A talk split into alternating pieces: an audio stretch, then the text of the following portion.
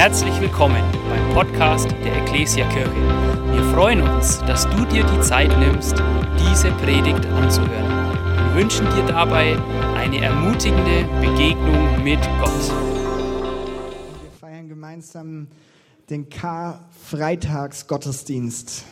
Wie wir schon in der Bibel lese gehört haben, wie wir es in den Liedern gehört haben und gemerkt haben und wahrscheinlich sowieso alle wissen, wir feiern heute den Tod von Jesus Christus am Kreuz. Und ich weiß nicht, wie es dir geht, ähm, ob du dich auf diesen Gottesdienst eingestellt oder vorbereitet hast.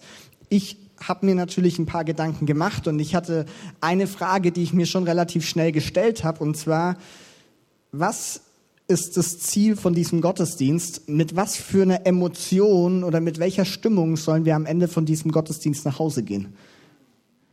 Wir sind hier, um die Kreuzigung von Jesus daran zu denken, was das alles bewirkt hat. Und es liegt so irgendwie in diesem Karfreitag. Das sagt ja schon der Name K, Klage, Kummer, Trauer. Es geht um ein einschneidendes Ereignis und es hat irgendwie auch viel mit Trauer zu tun.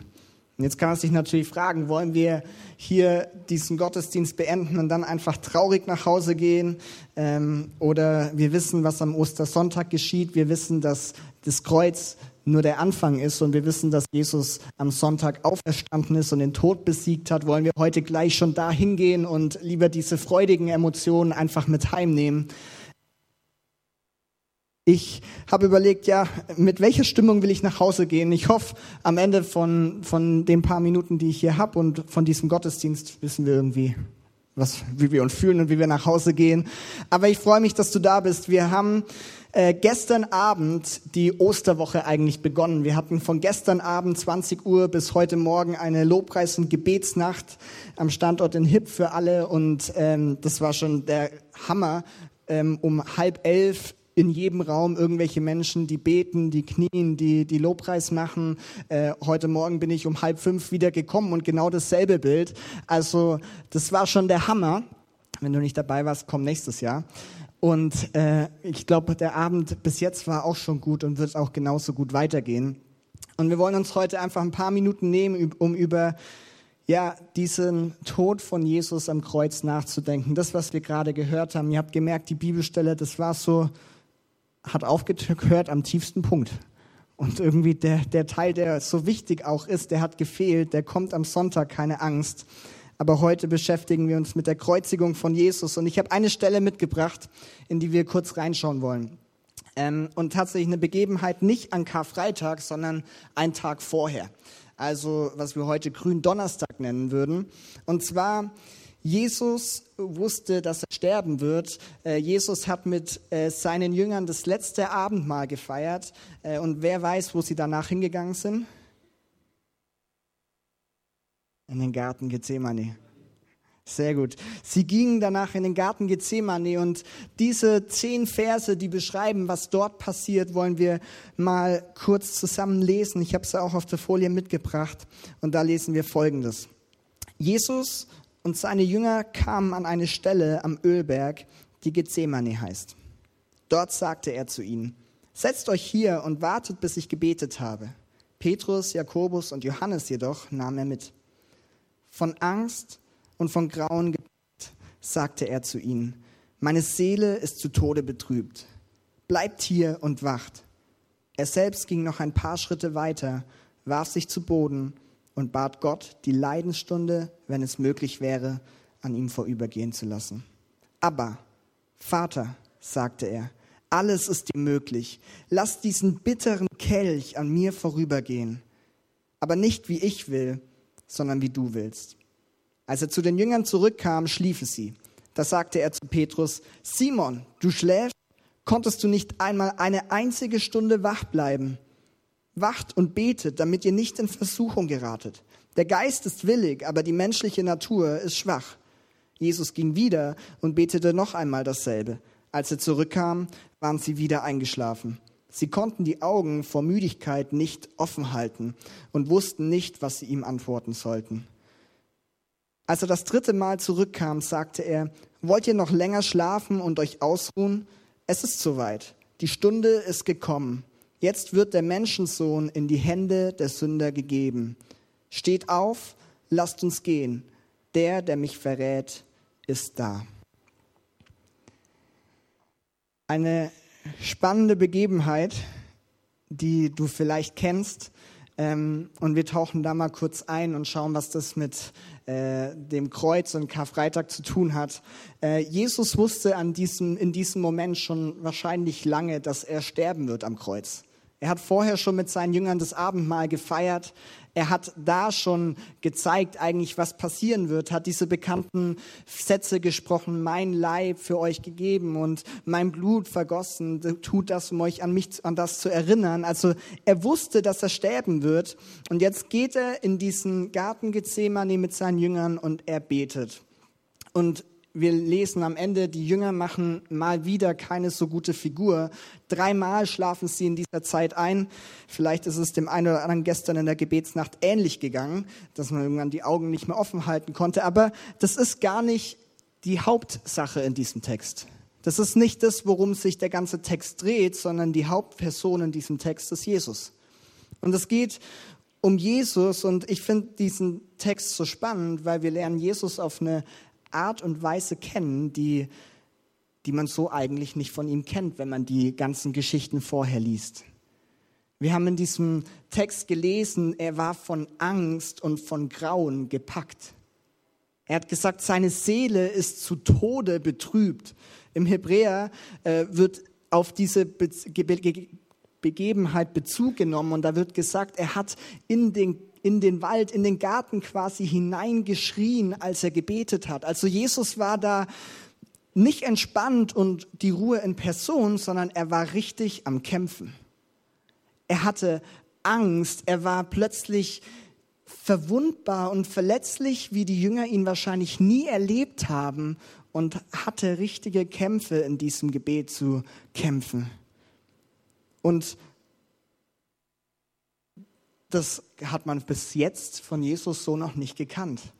Und heute würden wir wahrscheinlich schnell, weil wir unsere Gesellschaft so geprägt sind, sagen, hey, das ist voll gut, dass das auch in der Bibel steht, denn äh, auch Jesus hatte Kämpfe und er lebt uns das vor, wie er damit umgeht. Er geht ins Gebet zu seinem Vater. Das ist was, unsere, was wir wahrscheinlich heute schnell denken und sagen, hey, das ist cool.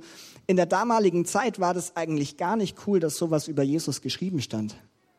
Jesus war der Begründer einer neuen Glaubensbewegung, wenn man so will. Er war ein Mensch, der für viele andere Menschen Vorbild war. Und wenn man sich so die anderen Religionen anschaut und wie die Begründer da mit ihrem Tod oder mit Schmerzen umgegangen sind, da hat man nicht so drüber geredet. Die hatten alle einen friedlichen, schönen Tod, wo nichts Dramatisches, kein Kampf war. Und jetzt ist hier dieser Jesus im Garten Gethsemane und er kämpft. Er ist am Boden. Er schreit zu seinem Vater im Himmel. Und wir müssen uns überlegen, was ist in diesem Gebet passiert, was Jesus so mitgenommen hat. Was ist passiert, dass er plötzlich so anders war? Und da hilft uns der Name von dem Ort, wo Jesus war. Garten Gethsemane. Gethsemane übersetzt heißt Ölpresse. Also das war ein Garten mit ganz vielen Ölbäumen wo, oder Olivenbäumen, wo äh, aus Oliven Öl gemacht wurde. Und das ist geschehen, indem auf diese Oliven ganz, ganz starken Druck ausgedrückt, äh, ausgeübt wurde und dann ist Flüssigkeit herausgekommen. Und genau das, was diese Oliven, Oliven vielleicht erleben, erlebt Jesus in diesem Moment einen enormen Druck, den kein anderer Mensch zuvor gespürt oder erfahren hat.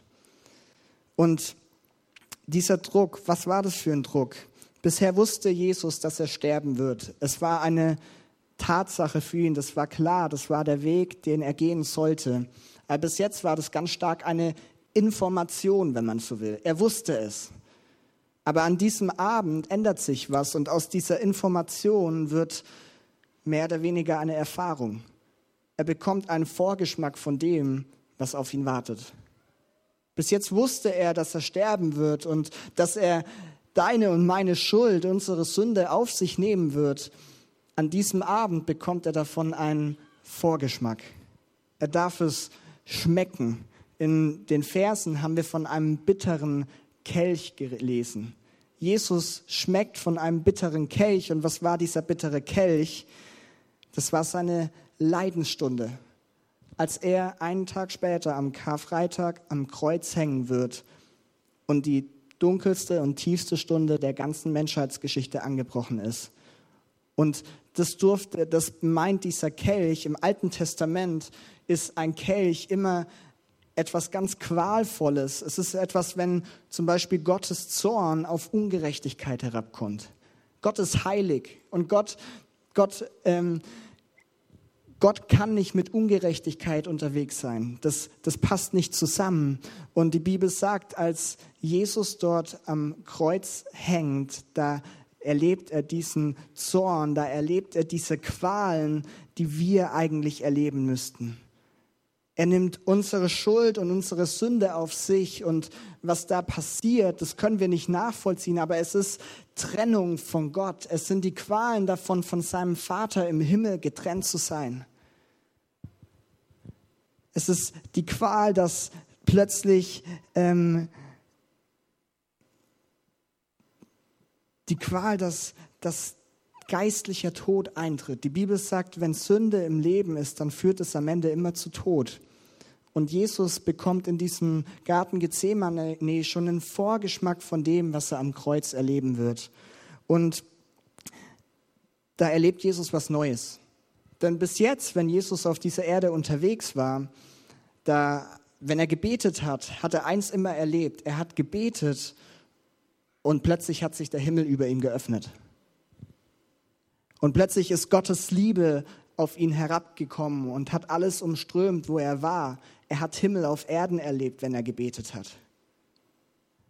Und in dieser dunkelsten Stunde, wo er weiß, bald ist es soweit, dass er sterben wird, betet er wieder zu seinem Vater. Aber was passiert? Nicht der Himmel bricht über ihm auf, sondern er erlebt die Hölle. Er erlebt Qualen, die kommen, wenn man von Gott getrennt ist. Er erlebt, wie es ist. Er bekommt einen Vorgeschmack davon, wie es ist, von seinem Vater im Himmel getrennt zu sein. Und Jesus war in dieser Situation nicht unter Druck, weil er körperlich wusste, er wird sterben. Das, diesem Druck sind jeder, Menschen, jeder Mensch früher oder später konfrontiert, aber er wusste eben, dass das so viel mehr dahinter steckt und er hatte das schmecken dürfen. Und was ich an dieser, weshalb wir eigentlich heute Abend drüber reden, ähm, was ich daran faszinierend finde, weil es ist, es zeigt das, was am Kreuz passieren wird. Er darf es jetzt schon erleben. Was ich faszinierend finde, Jesus ist in diesem Moment noch in diesem Wald, in diesem Garten. Er ist eigentlich noch sicher. Da herrscht noch nicht so viel Gefahr. Jesus hat die Möglichkeit, einfach in der Nacht zu verschwinden. Er kann einfach durch die ganzen Olivenbäume abhauen und sich verstecken und vor dem wegrennen, was auf ihn eigentlich wartet. Er hat diesen bitteren Kelch geschmeckt und hätte jetzt sagen können, okay, das ist echt zu krass, das will ich nicht, ich gehe weg. Aber wir wissen, er tut es nicht. Er, kriegt die, er hat diesen Vorgeschmack von dem, was auf ihn wartet und er entscheidet sich am Ende dafür, ja, und ich gehe diesen Weg trotzdem. Wir merken, es ist umkämpft. Er bittet seinen Vater, lass diesen Kelch an mir vorübergehen. Aber am Ende soll dein Wille geschehen. Und auch wenn Flucht und der Ausweg vielleicht eine ganz praktische Möglichkeit irgendwie wäre, am Ende ist es für Jesus keine Option, weil er sich am Ende selber und ganz bewusst dafür entscheidet, sich hinzugeben. Am Ende wird er nicht irgendwie von, den, von, den, von, von Judas an die Römer übergeben oder sowas, sondern Jesus hat eigentlich schon vorher entschieden, hey, ich gebe mich hin. Und das sehen wir in dieser ganzen Geschichte, das sehen wir in den Versen, die wir vorher gelesen haben. Er wehrt sich nicht, sondern er lässt es über sich ergehen, weil er, diesen, weil er wusste, was auf ihn wartet und weil er es aus Liebe für uns, zu dir und zu mir, machen wollte so schmerzhaft und so grausam, so unmenschlich, wie es wirken mag, aber Jesus hat sich ganz bewusst für diesen Weg entschieden. Und ich finde es so faszinierend, dass, dass, dass wir die Geschichte in der Bibel haben, wo wir merken, Jesus wird es schon so halb durchgespielt. Er, er, er erfährt jetzt, was passiert. bevor es überhaupt passiert, damit er theoretisch die Möglichkeit hätte, wegzurennen. Und dass diese Möglichkeit besteht, zeigt noch so viel mehr, wie groß seine Liebe zu uns ist. Dass er sich aus eigenen Stücken dazu entscheidet, dass er das bewusst macht. Und das passiert, das haben wir gelesen. Er wird dann dort im Garten Gethsemane an die Soldaten übergeben, wird abgeführt, wird verhört, wird verurteilt und wird gekreuzigt. Und das ist das, wo wir heute Abend stehen, Karfreitag. Wir denken an diese Kreuzigung, wo dieser bittere Kelch, wo er ihn nicht mehr nur schmeckt, sondern wo er ihn komplett ausdringt, wo alles auf ihn einrast, was, was er vorher vielleicht nur im Ansatz spüren konnte. Und da kommen wir zu diesem Kreuz. Und wir wollen heute Abend einfach neu verstehen und Gott dankbar werden für das, was er dort am Kreuz tut. Denn am Ende haben wir auch schon gehört und haben wir schon gesungen, am Ende geht er ans Kreuz für dich und für mich.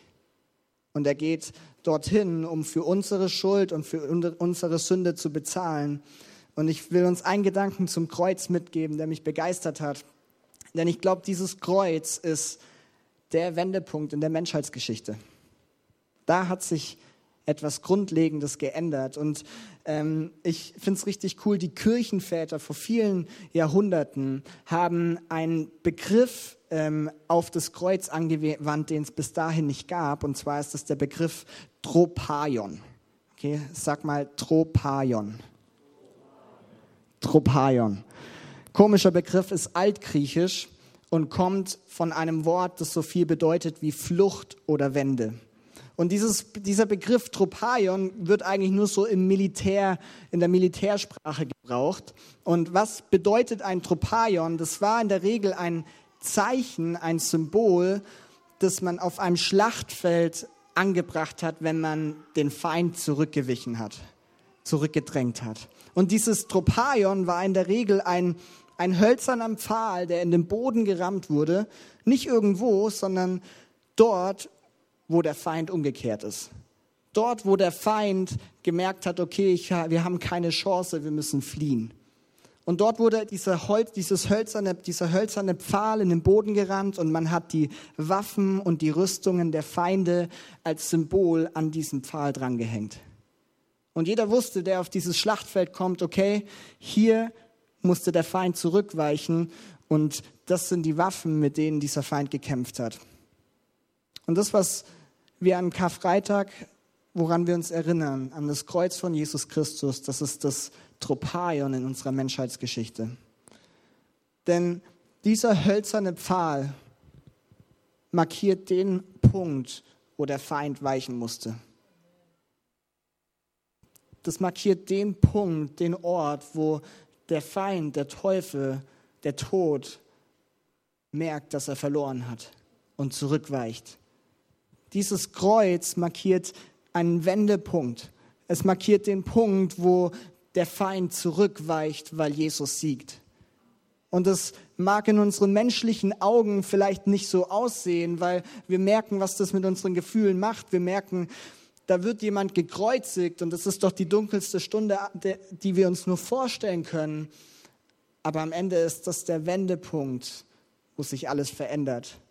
Und so wie damals die Schwerter und die Helme und die Rüstungen hier an dieses Kreuz genagelt oder an dieses Tropaion aufgehängt wurden, so wird auch an, an das Kreuz eigentlich das genagelt, was die Waffen des Feindes sind. Und zwar deine und meine Schuld und unsere Sünde. Das ist das, was, was der Teufel gebrauchen will, um uns von Gott wegzubringen.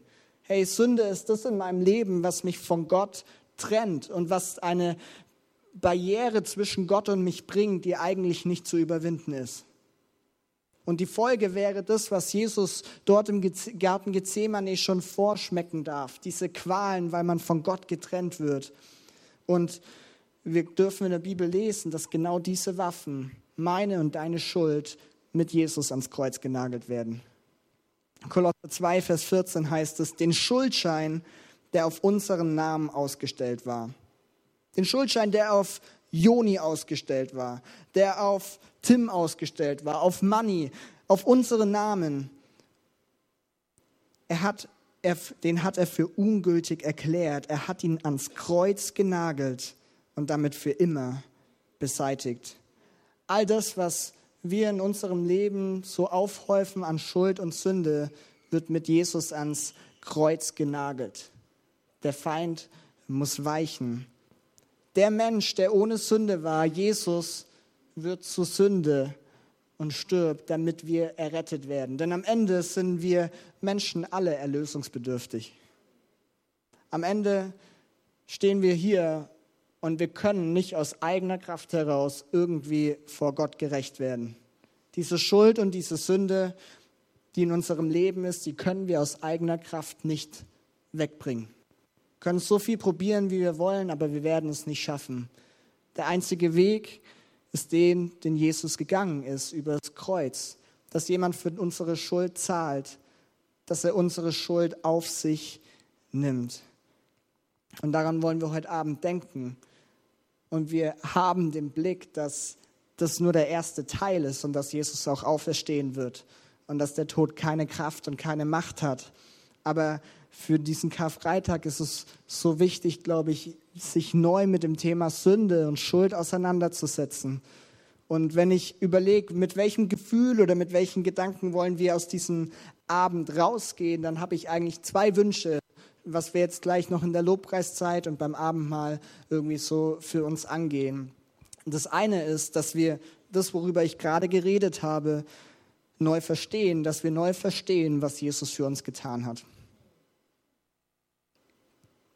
Dass wir verstehen, dass er den Vorgeschmack hatte und sich trotzdem oder gerade deshalb bewusst dafür entschieden hat, für dich und für mich ans Kreuz zu gehen.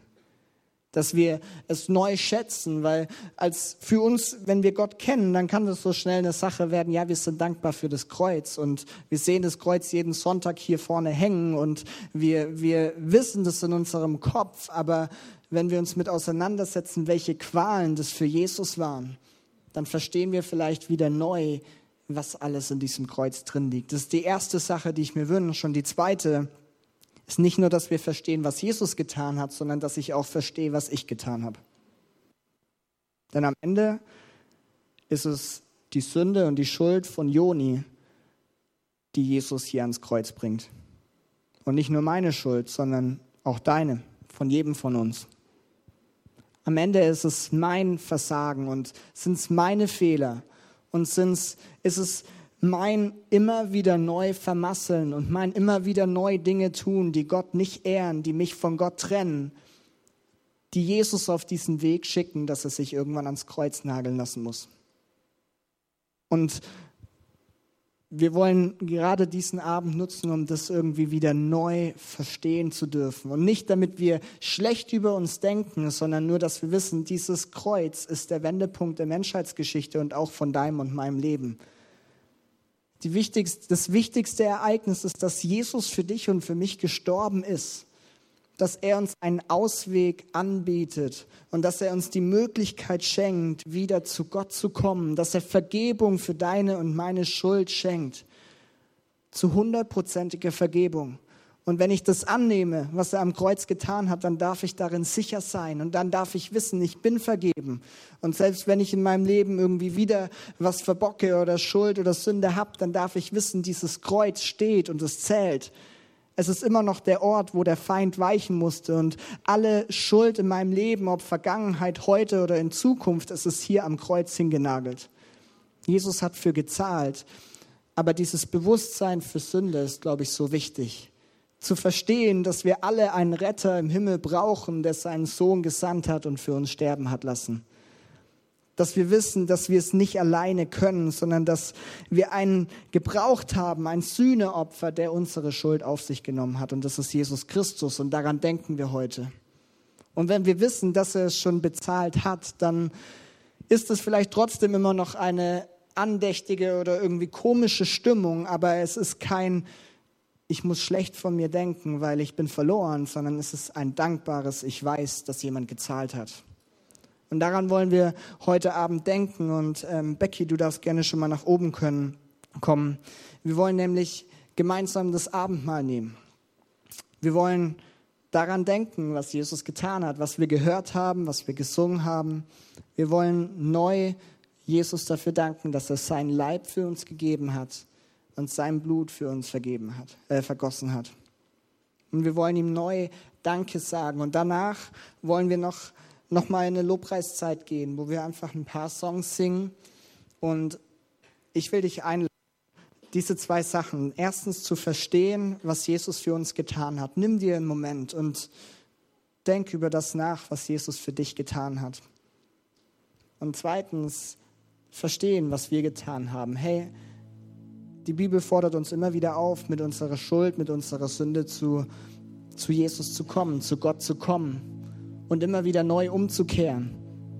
Immer wieder neu vor das Kreuz zu kommen und zu sagen, Gott, ich lege das hin, was ich schon wieder vermasselt habe.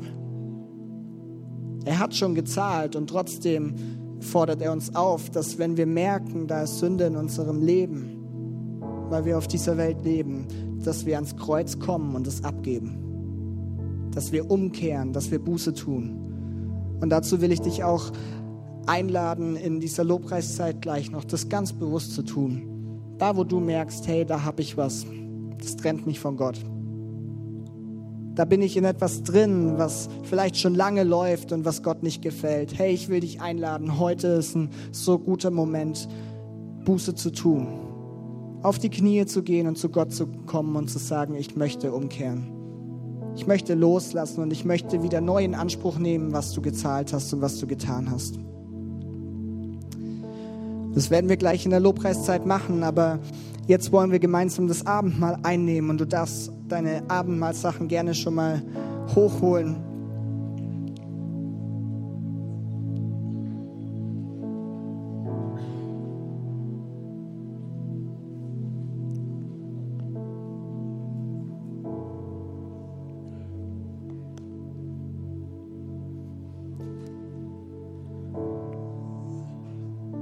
Wollen dieses Mahl zusammen einnehmen, um das neu anzunehmen, neu zu greifen, was er für uns getan hat. Hey, das Gericht, das über Jesus hereingebrochen ist, als er dort am Kreuz hing, das bedeutet gleichzeitig deine und meine Reinigung.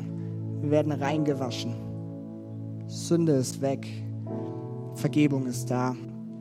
Und wir wollen ja, das tun, so wie Jesus das auch ähm, seinen Jüngern beigebracht hat, in Erinnerung an das, was er getan hat. Und wir wollen zuerst das Brotstück nehmen und dabei dran denken, dass er sein Leib für uns hingegeben hat. Er hat sich ans Kreuz nageln lassen. Er hat dadurch Vergebung für unsere Schuld erlangt. Und wir wollen einfach einen kurzen Moment heute Abend stille werden und einfach vor Gott kommen, bevor wir das Abendmahl nehmen, einfach mal die Augen schließen und zu Gott kommen, zu diesem Gott, der alles für uns gegeben hat, der Vergebung für uns hat.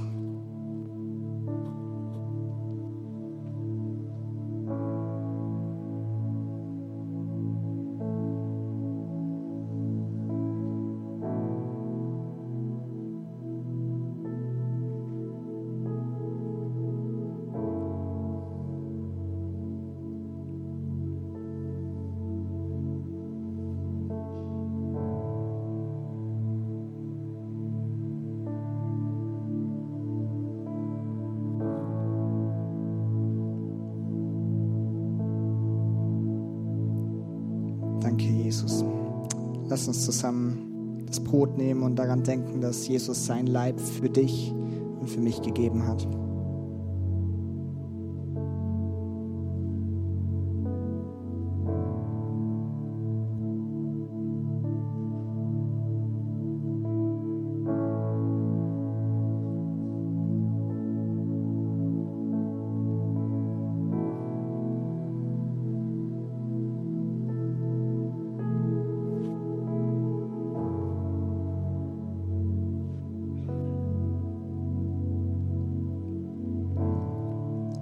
Wir möchten Wein oder Saft nehmen und an das Blut Jesu denken. Das Blut, das er für uns vergossen hat, das für einen neuen Bund steht.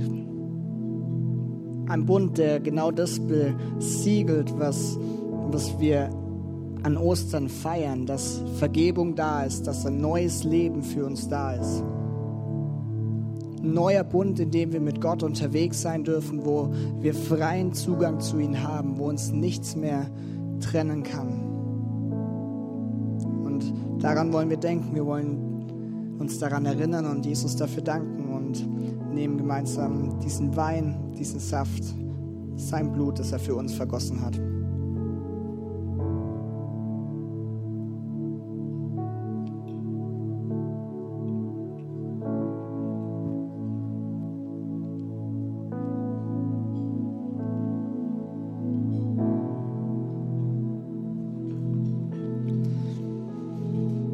Ihr dürft gerne mit mir gemeinsam aufstehen.